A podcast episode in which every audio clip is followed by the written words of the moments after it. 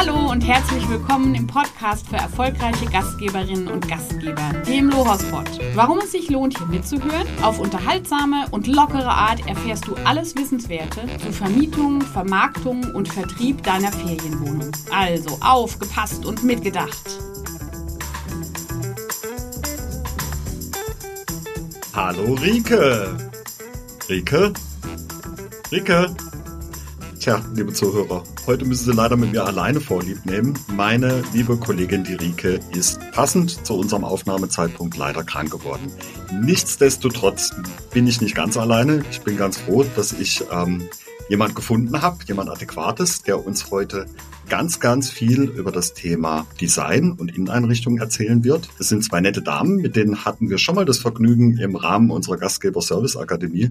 Da haben wir schon mal ein schönes Webinar miteinander gemacht und es kam so gut an, dass ich mir gedacht habe, komm, die laden wir jetzt nochmal ein und machen passend dann zur Weihnachtszeit so ein richtig schönes Weihnachtsspecial, die letzte Folge des Jahres. Und ich darf ganz, ganz herzlich begrüßen die Sabrina und die Jana von Emje. Hallo. Hallo. Hi. Na, wie geht's euch? Ja, gut. Ja. Soweit. Ja. Jahresendspurt, ne? Ich habe gerade gedacht, wir hätten uns mal hier einen kleinen äh, Adventspunsch hinstellen können, passend zu unserer Habt ihr nicht? Weihnachtsfolge. Ich habe natürlich einen parat stehen. Nein, habe ich natürlich nicht. Mit Wasser. wir Nein, wir denken nein. uns den Adventsgeschmack da einfach rein. Richtig, genau. Die schöne Adventszeit, den schönen Duft von Tannen und Kerzen. Ja. Ähm, Genau. Es ist ja was Besonderes, ähm, jemanden jetzt in unserer extra Weihnachtsfolge mit drin zu haben. Ähm, wir hatten einfach so, so vieles positives Feedback äh, von unserem letzten Webinar ähm, und haben einfach gemerkt, dass da sehr, sehr viele Fragen auch wieder aufgekommen sind, gerade bei dem Thema Einrichtung. Wir haben ja sehr viele Zuhörer, die schon seit längerer Zeit eine äh, Ferienunterkunft betreiben, die da sicherlich auch schon gut aufgestellt sind. Aber jetzt ist dann vielleicht auch wieder so Ende Januar, Anfang Februar die Zeit, dass man ähm, nicht unbedingt den Kalender so voll hat, das gewollt ist oder auch nicht, aber man hat vielleicht einfach auch dort die Zeit, nur zu sagen, okay, es wäre doch mal an der Zeit, mal wieder was Neues mit in die Unterkunft mit reinzubringen, vielleicht meine Unterkunft auch für andere Zielgruppen zu öffnen. Und da habt Mhm. ihr ja wirklich ganz, ganz tolle Tipps schon das letzte Mal gegeben. Und ich würde sagen, wir äh, steigen auch gleich schon wirklich äh, richtig ein. Ich habe nämlich ein paar Fragen vorbereitet und vielleicht könnt ihr mir da äh, oder uns äh, ein paar Tipps dazu geben, wie man da äh, vorgehen kann oder was man machen kann. Also meine allererste Frage wäre schon mal, wir haben ja verschiedene Zielgruppen oder Gästegruppen in den Unterkünften. Ne? Die haben ja auch unterschiedliche Bedürfnisse. Und wir haben dort auch schon in unserem Webinar ja drüber gesprochen, dass es ja nicht so einfach ist, dass man dann diese Zielgruppen immer miteinander äh, vereinen kann. Also ich sage jetzt einfach nur mal Beispiel Hundebesitzer und Allergiker. Da haben wir schon mal zwei Zielgruppen, die sich da besonders beißen.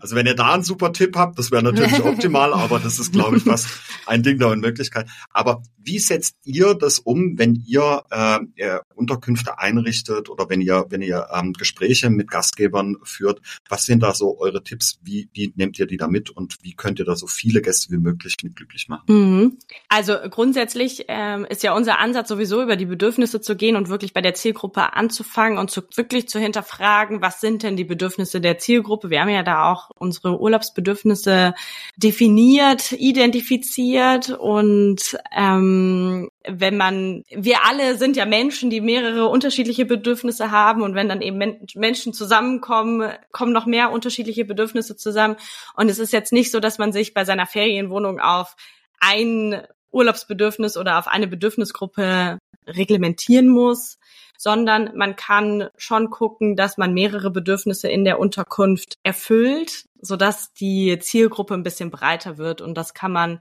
vor allem darüber machen, indem man zum Beispiel in der Ferienunterkunft unterschiedliche Zonen definiert. Also wenn wir jetzt mal als Beispiel nehmen, das ist eine größere Unterkunft, wo mehrere Leute schlafen können. Und gleichzeitig möchte ich aber auch, dass das ein Ort wird, wo man Erholung finden kann. Oder vielleicht gibt es ja sogar die Region her, dass es so ein Erholungsort ist.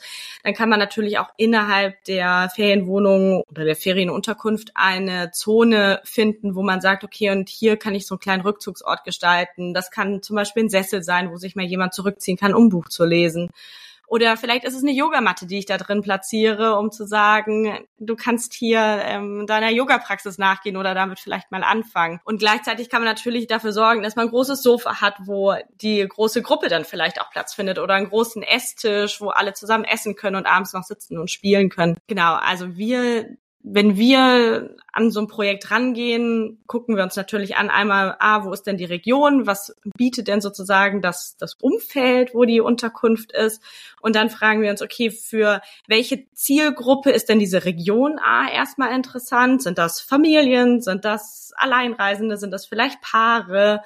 Und im nächsten Schritt können wir dann eben gucken, okay, wenn es mehrere sind, ähm, wie können wir diese Bedürfnisse sozusagen unter einem Dach vereinen, indem wir eben verschiedene Zonen innerhalb der Ferienunterkunft planen und über die Möbel sozusagen die Bedürfnisse erfüllen. Ja, also ich ja. glaube, kombinieren lässt sich im Endeffekt sozusagen alles. Das Wichtigste ist einmal das Bewusstsein dafür zu haben und eine klare Definition oder eine Idee davon, wer da drin sozusagen wohnen soll und was das Gefühl von dieser Unterkunft dann irgendwie sein soll. Und wenn man da eine Idee von hat, dann kann man es eben genauso lösen, wie Jana eben ähm, erklärt hat. Also ist man nicht beschränkt auf ein Wohnbedürfnis oder ein Urlaubsbedürfnis, was man da erfüllt.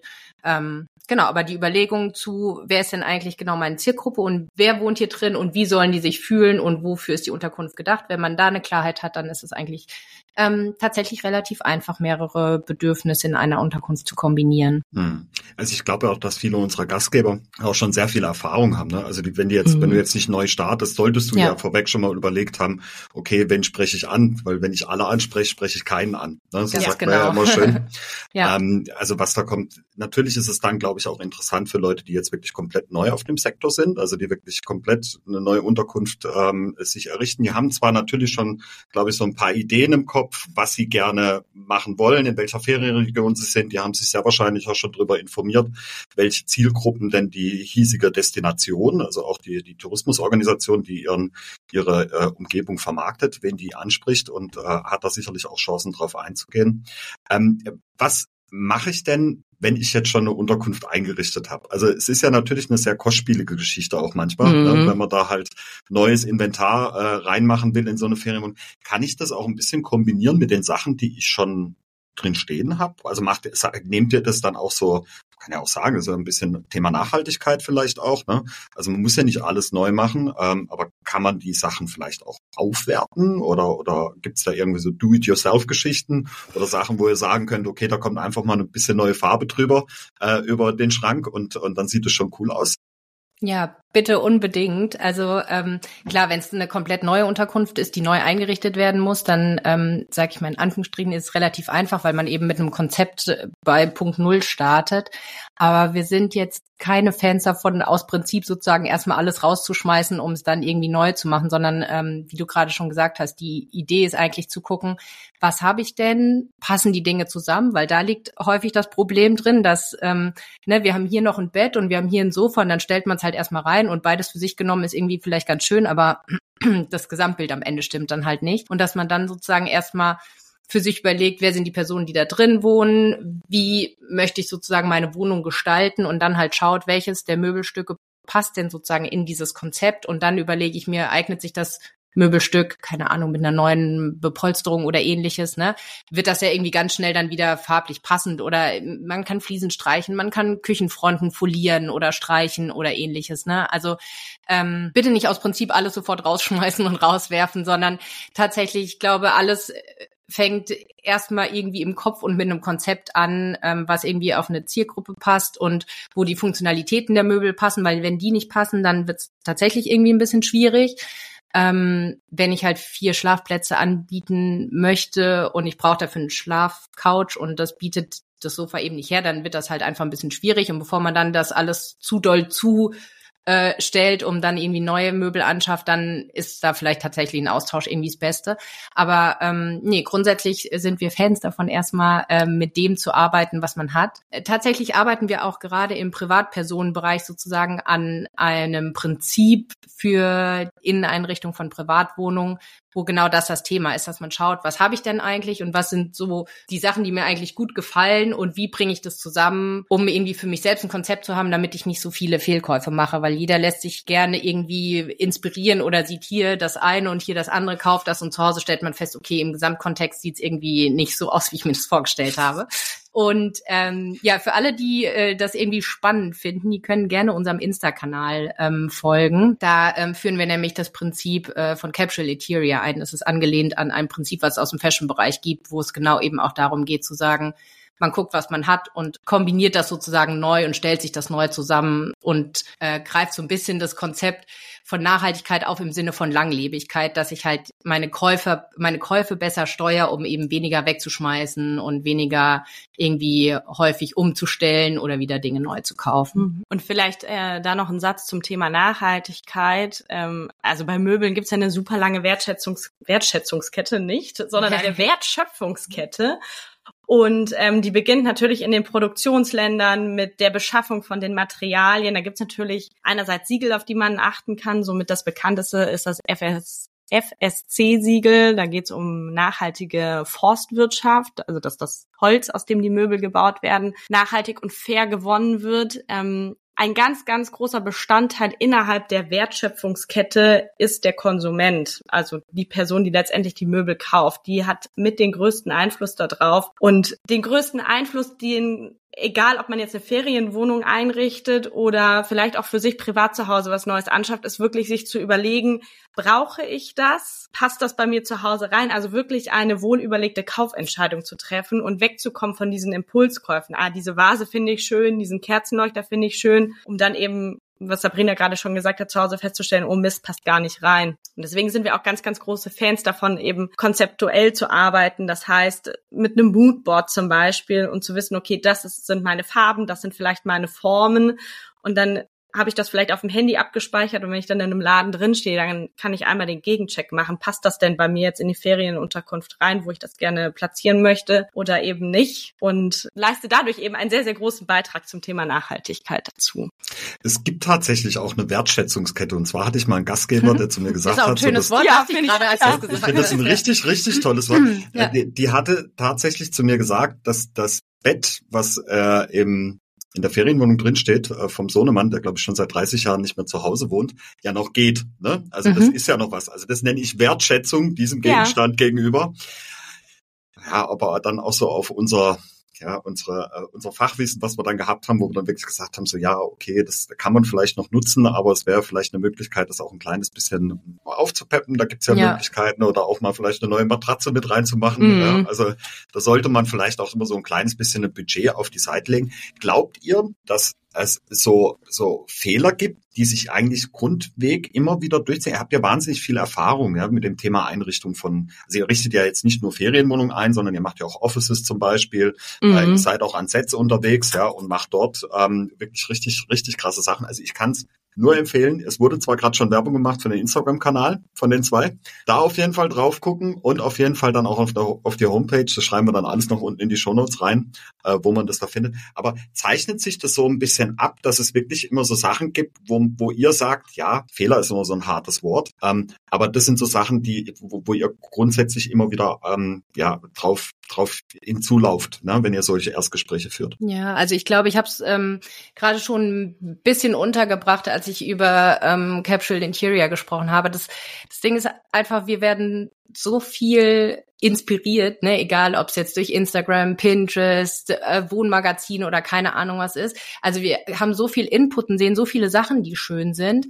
Und es ist aber einfach wahnsinnig schwierig, den Abgleich zu schaffen mit der eigenen Wohnrealität, nenne ich es jetzt mal, oder Wohnungsrealität oder wie auch immer. Also ich kann nicht einfach jedes Möbelstück in jede Wohnung stellen und erreiche damit automatisch irgendwie das gleiche Gefühl. Ne? Also das fängt bei ganz, ganz vielen Sachen schon an, irgendwie bei Farben, die ich an die, an die Wände mache. Ja, je nachdem, wohin das Zimmer ausgerichtet ist, ist das irgendwie Richtung Süden, ist das Richtung Norden, ne? dann halt kriegst du halt eine ganz andere Farbwirkung.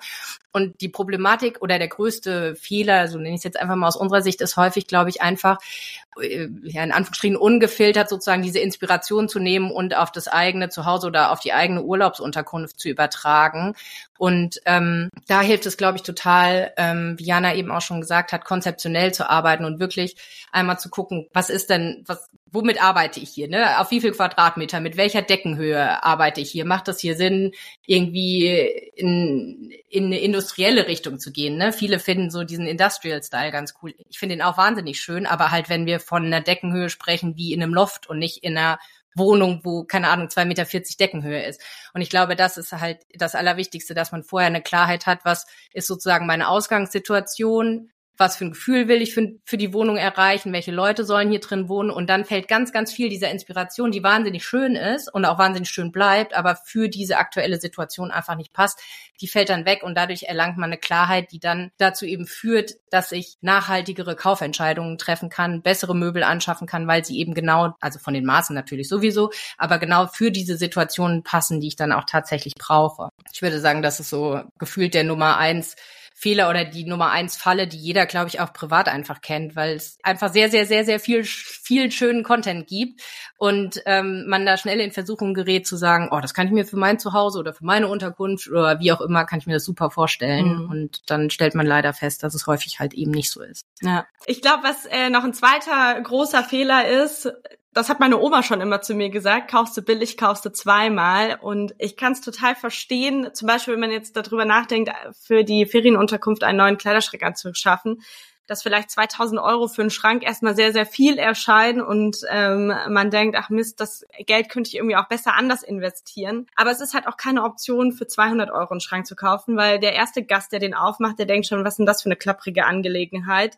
Der zweite auch noch und wahrscheinlich hat spätestens der dritte Gast dann plötzlich die Türe oder den Henkel in der Hand hängen. Und ähm, so macht man sich nicht nur selber Stress, weil man sich immer um die Reparatur kümmern muss und sozusagen auch eine mentale Belastung damit hat, sondern ist natürlich auch keine nachhaltige Entscheidung.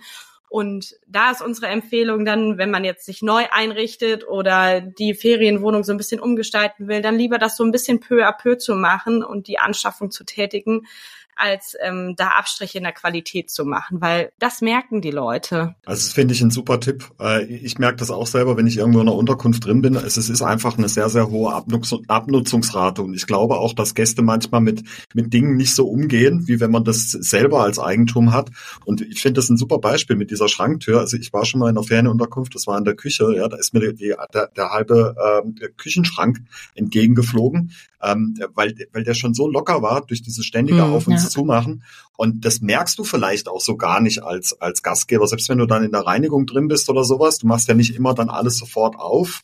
Bestenfalls machst du alles auf und, und reinigst es aus, aber es gibt so ein paar Sachen, der, der, ja, achtest du vielleicht nicht im ersten Moment, aber der nächste Gast, der dann reinkommt, der sieht es. Und ich glaube, wir selber, und da kann sich, glaube ich, auch jeder von unseren Zuhörern mal in die eigene Nase greifen, wir merken, wenn etwas hochwertig ist. Ja? ja. Und ich, ich glaube, das zahlt sich dann früher oder später äh, auch aus. Wir hatten auch im Vorraum oder im, im Vorgang von, von unserem Webinar haben wir auch so ein kleines bisschen drüber gesprochen gehabt zum Thema, wie kann ich denn dann auch äh, Effizienz mit reinbringen, gerade bei der Thematik auch äh, Reinigung. Mhm. Äh, viele von unseren Zuhörern, die müssen natürlich immer ein gewisses Zeitpensum einplanen, wenn es dann ums, ums Putzen geht. Sollte ich dort viele Accessoires dann in der Unterkunft mit drin haben, sollte ich vielleicht ein bisschen weniger mit drin haben, gibt es irgendwie Möbel, die halt auch gut verrückbar sind, dass man dort auch bei, bei einer Grundreinigung beispielsweise mit reinkommt. Das wäre die erste Frage. Und die mhm. zweite Frage, was ich glaube ich auch ganz wichtig finde, ist das Thema Beleuchtung. Also das halt mhm. Jetzt sicherlich auch Profis mit drin. Ich glaube, da kann man ganz viel mit der Stimmung machen, oder? Ja, Absolut. Ähm, ich würde mal hinten anfangen bei der Beleuchtung. Ähm, Finde ich super wichtig, weil keiner möchte im Scheinwerferlicht äh, frühstücken oder auch Abendessen sondern bei der Beleuchtung sollte man auf jeden Fall darauf achten, dass man natürlich eine, ich nenne es jetzt mal Grundbeleuchtung hat, die es einfach hell macht. Dass wenn man in einen Raum reinkommt, vielleicht was sucht, dass es einfach hell ist und man eine gute Übersicht hat. Aber es braucht auf jeden Fall auch ähm, Atmosphärenlicht und das schafft man über Stehlampen, über Tischlampen, äh, mittlerweile gibt's so Lichtschläuche, die kann man als dekoratives Element einsetzen, was vielleicht auch wiederum die Verbindung schafft zu Deko, dass man das eben nicht zu voll stellt.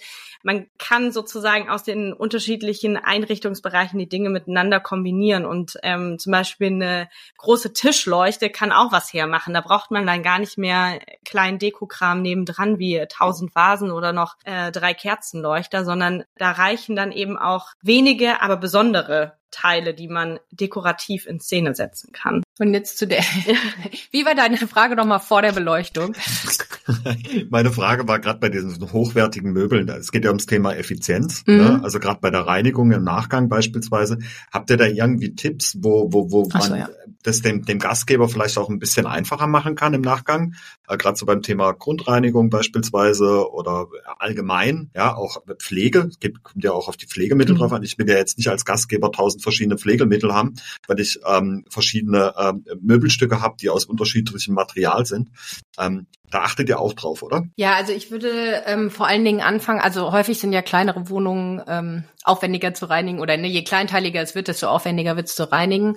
Und also gerade, um nochmal dieses Thema Schrank zum Beispiel aufzugreifen, ne, also wenn man solche Anschaffungen tätigt, dann auch genau überlegen, zum Beispiel spreche ich jetzt von einem Einbauschrank, der sozusagen Decken hoch und bis ganz unten geht, dann habe ich mir nämlich ähm, dieses Problem sozusagen schon mal vom Hals geschafft. Also je dünner und filigraner Füße sind und je kleiner Abschnitte unter Möbeln sind, desto eher fängt sich natürlich irgendwie der Staub da. Also ich kann auch bei Sofas, bei Betten drauf achten, dass möglichst sozusagen geschlossen alles entweder bis nach unten geht oder wenn ich Betten habe, äh, die auf Füßen stehen, dass ich halt eben so viel Platz habe, dass man richtig unten äh, unten drunter sauber machen kann zum Beispiel. Also schwierig sind halt alle Möbel, die halt viele kleine Schlitze sozusagen haben, weil häufig, und das muss man natürlich auch sagen, also gerade wenn es um Holzmöbel geht, dass die hochwertiger werden, dann werden sie auch schwerer und dann wird es natürlich auch schwerer, irgendwie mal eben so ein Bett zu verschieben oder einen Kleiderschrank zu verschieben. Mhm. Und da hm. sollte man wahrscheinlich in der Planung dann sozusagen diesen Aspekt putzen und regelmäßig oder häufig und schnell putzen müssen, irgendwie schon direkt mitdenken. Mhm. Mhm. Also das am sinnvollsten sind da natürlich Möbel, die einfach auf dem Boden aufschließen, wo man gar keine Lücke hat, wo Staub oder viel Staub sich drunter sammeln kann oder eben dann die Füße so hoch, dass man da wirklich gut mit dem Staubsauger drunter kommt gut und einfach. Und ähm, vielleicht noch ein Satz zum Thema Deko. Gerade in Ferienunterkünften ähm, verzichten wir vollkommen auf kleine Deko-Accessoires, die man sich vielleicht zu Hause hinstellt, sondern achten eher darauf, dass es wenige, bisschen größere Deko-Elemente sind, die man eben platziert als so ein Eye-Catcher, als viele Kleinigkeiten, weil mhm. A, gehen die schnell kaputt, B, sind die auch mal kurz eben eingesteckt vielleicht. ja. Und ähm, ja, C, ist es einfach super aufwendig für das Reinigungspersonal und ähm, genau, deswegen würden Manchmal wir ist weniger mehr. Ne? Genau, genau, ja, absolut. Ja. So kann man es zusammenfassen. Ach, jetzt mal, ich könnte ewig mit euch reden, aber leider sagt unsere Aufnahmeleitung im Hintergrund, dass wir langsam gegen Ende kommen. Äh, ich sage euch auf jeden Fall schon mal tausend Dank. Also das, ist, wie gesagt, dieses Webinar, was wir zusammen schon gemacht haben, das hat wirklich so viel positive Resonanz auch äh, zurückgebracht, äh, die hoffentlich auch bei euch mit ankam. Äh, ich habe unheimlich viel gelernt. Ich habe auch jetzt schon wieder ganz, ganz viel mitgenommen. Ähm, alle Informationen über die Sabrina und Diana äh, und äh, Emje, wie gesagt, in den Shownotes. Äh, schauen Sie da bitte gerne rein. Ähm, ihr, ihr hattet aber, glaube ich, noch irgendwie was vor mit unseren, mit unseren Gastgebern. Ja, wir haben noch ein kleines Weihnachtsgeschenk dabei, weil als wir erfahren haben, dass wir in der Weihnachtsfolge drin sind, haben wir gedacht, ähm, man kommt nicht in eine Weihnachtsfolge ohne Weihnachtsgeschenk. Und wir haben zehn Slots für eine schnelle Interior-Beratung. Wir nennen das auf Instagram, haben wir auch so ein Format, das nennen wir Interior SOS. Ähm, da findet das nicht persönlich statt, aber für die Lohospo Community würden wir gerne zehn Slots kostenlos vergeben, wo man sich einfach einbuchen kann über unseren Calendly-Link, den ihr wahrscheinlich auch in die Shownotes unten reinpackt. Und ähm, ja, alles weitere steht dann dort. Wir brauchen vorab natürlich so ein paar Informationen, damit wir uns auf den Call dann auch gut vorbereiten können. Genau, und dann geben wir so in 15, 20 Minuten SOS-Hilfe. Ich kann das nur wärmstens empfehlen. Ich bin mir ziemlich sicher, dass diese zehn Slots ganz, ganz schnell weg sind. Ja, also hoffentlich haben Sie gleich am 15. reingehört, wenn jedes Mal wieder die neue Folge Lohsport rauskommt. Ähm, wenn es nicht so sein sollte, dann meldet euch einfach bitte gerne bei der Sabrina und bei der Jana. Da gibt es sicherlich Möglichkeiten, ähm, genau. wie man Ihnen da helfen kann oder euch helfen kann. Ich muss immer noch dran üben, dass wir, dass wir euch nutzen. Ähm, wir haben ja immer noch so eine kleine Extra-Rubrik. Ähm, was macht Stefan? Ja, äh, Habe ich euch ja vorweg auch schon so ein bisschen ja. was erzählt. Und ich glaube, der Stefan, der hat auch eine spezielle Frage an euch. Also, was macht Stefan? Live aus dem Sauerland kommt jetzt unser Stefan und gibt spannende Einblicke in sein Projekt Ferienwohnen.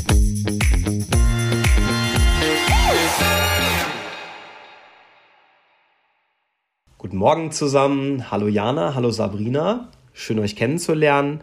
Wie ihr wisst, saniere ich gerade eine 50 Quadratmeter Wohnung mit nur einem Schlafzimmer und ich überlege, biete ich die Wohnung für zwei, für drei oder für vier Personen an. Und es gibt ein Wohnzimmer, da könnte man vielleicht eine Schlafcouch reinstellen, um somit mehr Schlafplätze zu haben. Was sagt ihr denn dazu? Gibt es tolle Lösungen, auf die ich zurückgreifen kann? Und wie würdet ihr die Wohnung einrichten?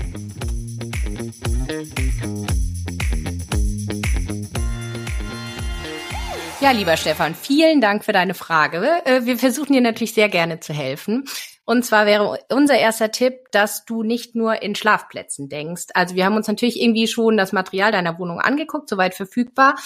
Und unser Tipp wäre, darüber nachzudenken, wie viele Leute sich tatsächlich sozusagen wohlfühlen können in deiner Wohnung. Also auch im Sinne von, wie viele Leute können ihre Koffer dort vernünftig unterbringen und wie viele Leute können gemeinsam an einem Tisch sitzen. Weil wenn du am Ende in deiner Küche zum Beispiel nur einen kleinen Tisch hast, wo irgendwie ähm, zwei Leute dran sitzen können, dann macht es in Anführungsstrichen nicht so viel Sinn, wenn da vier oder fünf Leute drin schlafen können, wenn die nicht gemeinsam am Tisch sitzen können oder nicht gemeinsam vernünftig ihre Sachen wegräumen können. Deswegen, das wäre so ein bisschen unser erster Tipp. Und ähm, aus der Erfahrung raus können wir dir auch sagen, dass äh, Denke Stauraum sozusagen mit für die zusätzlichen Utensilien, die du für die zusätzlichen Gäste brauchst, weil äh, ne, wenn du vier Schlafplätze anbietest, dann brauchst du vier Decken, vier Kopfkissen und bei einem Schlafsofa ist es häufig so, dass das eben nicht sozusagen direkt da verstaut werden kann. Und da könntest du, wenn du tatsächlich vier Schlafplätze anbieten möchtest, dann auf jeden Fall darauf achten, dass du ein Bett mit Stauraum ähm, besorgst für das große Schlafzimmer, wo dann die Bettdecken oder ähm, die zusätzlichen Handtücher, die zusätzlichen Kopfkissen und so weiter untergebracht werden können, damit sozusagen alle Gäste, die dann da in Maximalbelegung schlafen können, sich auch den ganzen Tag über wohlfühlen können. Das wäre so unser Tipp. Ich glaube, das hat dem Stefan schon ganz, ganz groß geholfen. Auch hier einfach den Tipp gerne mal auf unseren Instagram-Kanal gucken von äh, Lohospo. Da posten wir immer immer mal wieder Updates, wie weit der Stefan ist. Ich kann verraten, er ist wirklich schon weit gekommen. Also man sieht schon wirklich krasse Unterschiede. Wir posten jetzt die nächste Zeit ein nach dem anderen Reel nochmal, äh, so ein bisschen vorher, nachher. Also eine ganz, ganz interessante Geschichte. Ich sag euch zwei vielen, vielen Dank, dass ihr den Platz von der Rike eingenommen habt, dass ich heute nicht ganz alleine sitzen musste. Ja, das wäre, glaube ich, unseren Zuhörern auch sehr, sehr langweilig geworden, wenn ich dann hier äh, einen Einzelmonolog geführt habe. Ähm, ich wünsche euch fröhliche Weihnachten falls wir uns nicht mehr hören und nicht mehr sehen, einen guten Rutsch. Das wünsche ich auch euch, liebe Zuhörer. Ja, äh, eine ganz tolle und besinnliche Weihnachtszeit. Hoffentlich sehr, sehr viele Gäste über Weihnachten und Silvester. Und spätestens am 15. wie gesagt, kommt wieder die neue Folge Lospot raus. Seid gespannt. Wir haben uns wieder ganz, ganz viele Sachen ausgedacht fürs kommende Jahr. Ähm, euch alles Gute und bis bald. Danke. Dankeschön und gute Besserung, Rike.